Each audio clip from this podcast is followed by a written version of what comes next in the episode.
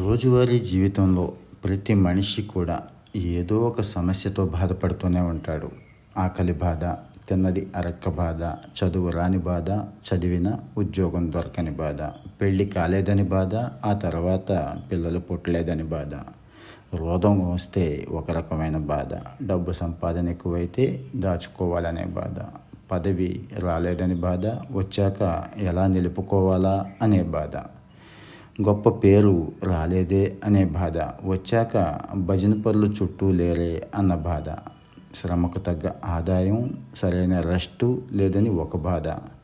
మనసులోని స్వచ్ఛమైన ఆలోచనల్ని ఈ బాధలు వ్యధలు ఆక్రమించి మన ఒత్తిడిని పెంచేస్తున్నాయి. ఈ ఒత్తిడిని భరించలేని వాళ్ళు ఒంటరిగా ఆత్మన్యూనతా భావంతో తమలో తామే కుంగిపోతూ ఉంటారు కుమిలిపోతూ ఉంటారు. కొందరైతే మత్తు పదార్థాలకి బానిసలైపోతున్నారు. మరికొందరు ఆత్మహత్యలకు కూడా రెడీ అయిపోతున్నారు. లౌకికపరమైన వాంఛలు పెరిగి అవి తీరకపోతే కామక్రోధాలు పెరిగి మనిషిని పశువుగా మార్చేస్తాయి. మెదడులోని బుద్ధి బుద్ధి చెబుతున్నప్పుడు మనసు వినాలి పట్టించుకోవాలి. లేకపోతే విశృంఖలత్వానికి దాసోహమై ప్రవర్తన పెడదారి పడుతుంది. అవసరాన్ని సందర్భాన్ని దృష్టిలో పెట్టుకోకుండా అర్థం లేని ఆలోచనలతో మనసును నింపుకున్నప్పుడు ఒత్తిడి పెరిగిపోతూ ఉంటుంది. చిన్న చిన్న విషయాల గురించి విపరీతంగా ఆలోచించి ప్రాధాన్యత ఉన్న అంశాలని మనసులో పక్కకు పెట్టేస్తే మనిషి విచక్షణ కోల్పోతాడు. తాను చేయగల దాని గురించే ఆలోచించాలి ఎప్పుడు మనం.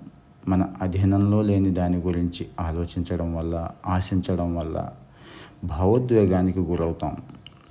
ఒక చెంబుని నీటితో నింపాక ఇంకా ఇంకా పోస్తూ ఉంటే పొర్లి కింద పడిపోతాయి కానీ చెంబులో పట్టవు.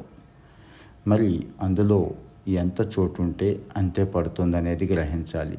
అదేవిధంగా ఏదైనా వస్తువు లేదైనా విషయం గురించి ఎంత అవసరం అనుకుంటే అంతే ఆలోచించాలి. అంతకాలమే ఆలోచించాలి. హద్దు మీరితే ఒత్తిడి పెరిగిపోతుంది. సంకల్పానికి అవరోధం ఏర్పడినప్పుడు నిరాశకు గురి కావడం మామూలుగా సహజమే అందరిలోనూ. అయితే సాఫల్యం కోసం ప్రత్యామ్నాయం ఆలోచించడం ధీరుడి లక్షణం అవుతుంది.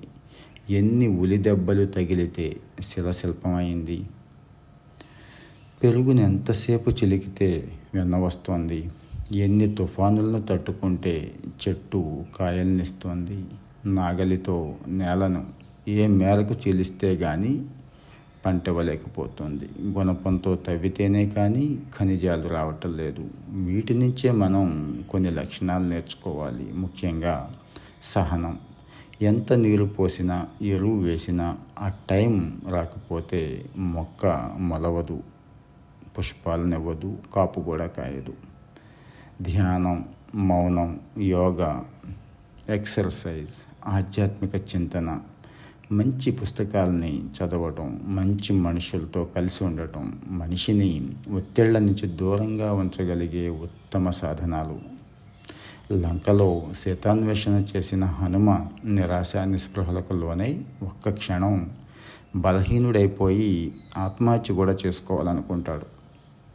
ఆయనకి స్థితప్రజ్ఞత ఉంది కనుక మళ్ళీ వెంటనే తేరుకొని ముందుకెళతాడు విజయం సాధిస్తాడు. వరదకు తలంచిన గడ్డిపోచ అది తగ్గాక తల ఎత్తటుంది కదా తల ఎత్తి గర్వంగా నిలబడుతోంది కదా అలాగే మనం కూడా. ఒత్తిడి అనేది నీటి మీద నాచులా ఉంటుంది. ఓర్పుతో నాచును తొలగిస్తే శాంతి అనే చక్కటి నీరు చూడగలుగుతాం. సుఖమైన దుఃఖమైన ఒకటే అనేది నా భావన అన్న సినారే పలుకులు గుర్తుంచుకుంటే మనసు ఏ భావోద్వేగాలకు బలి కాకుండా ఉంటుంది.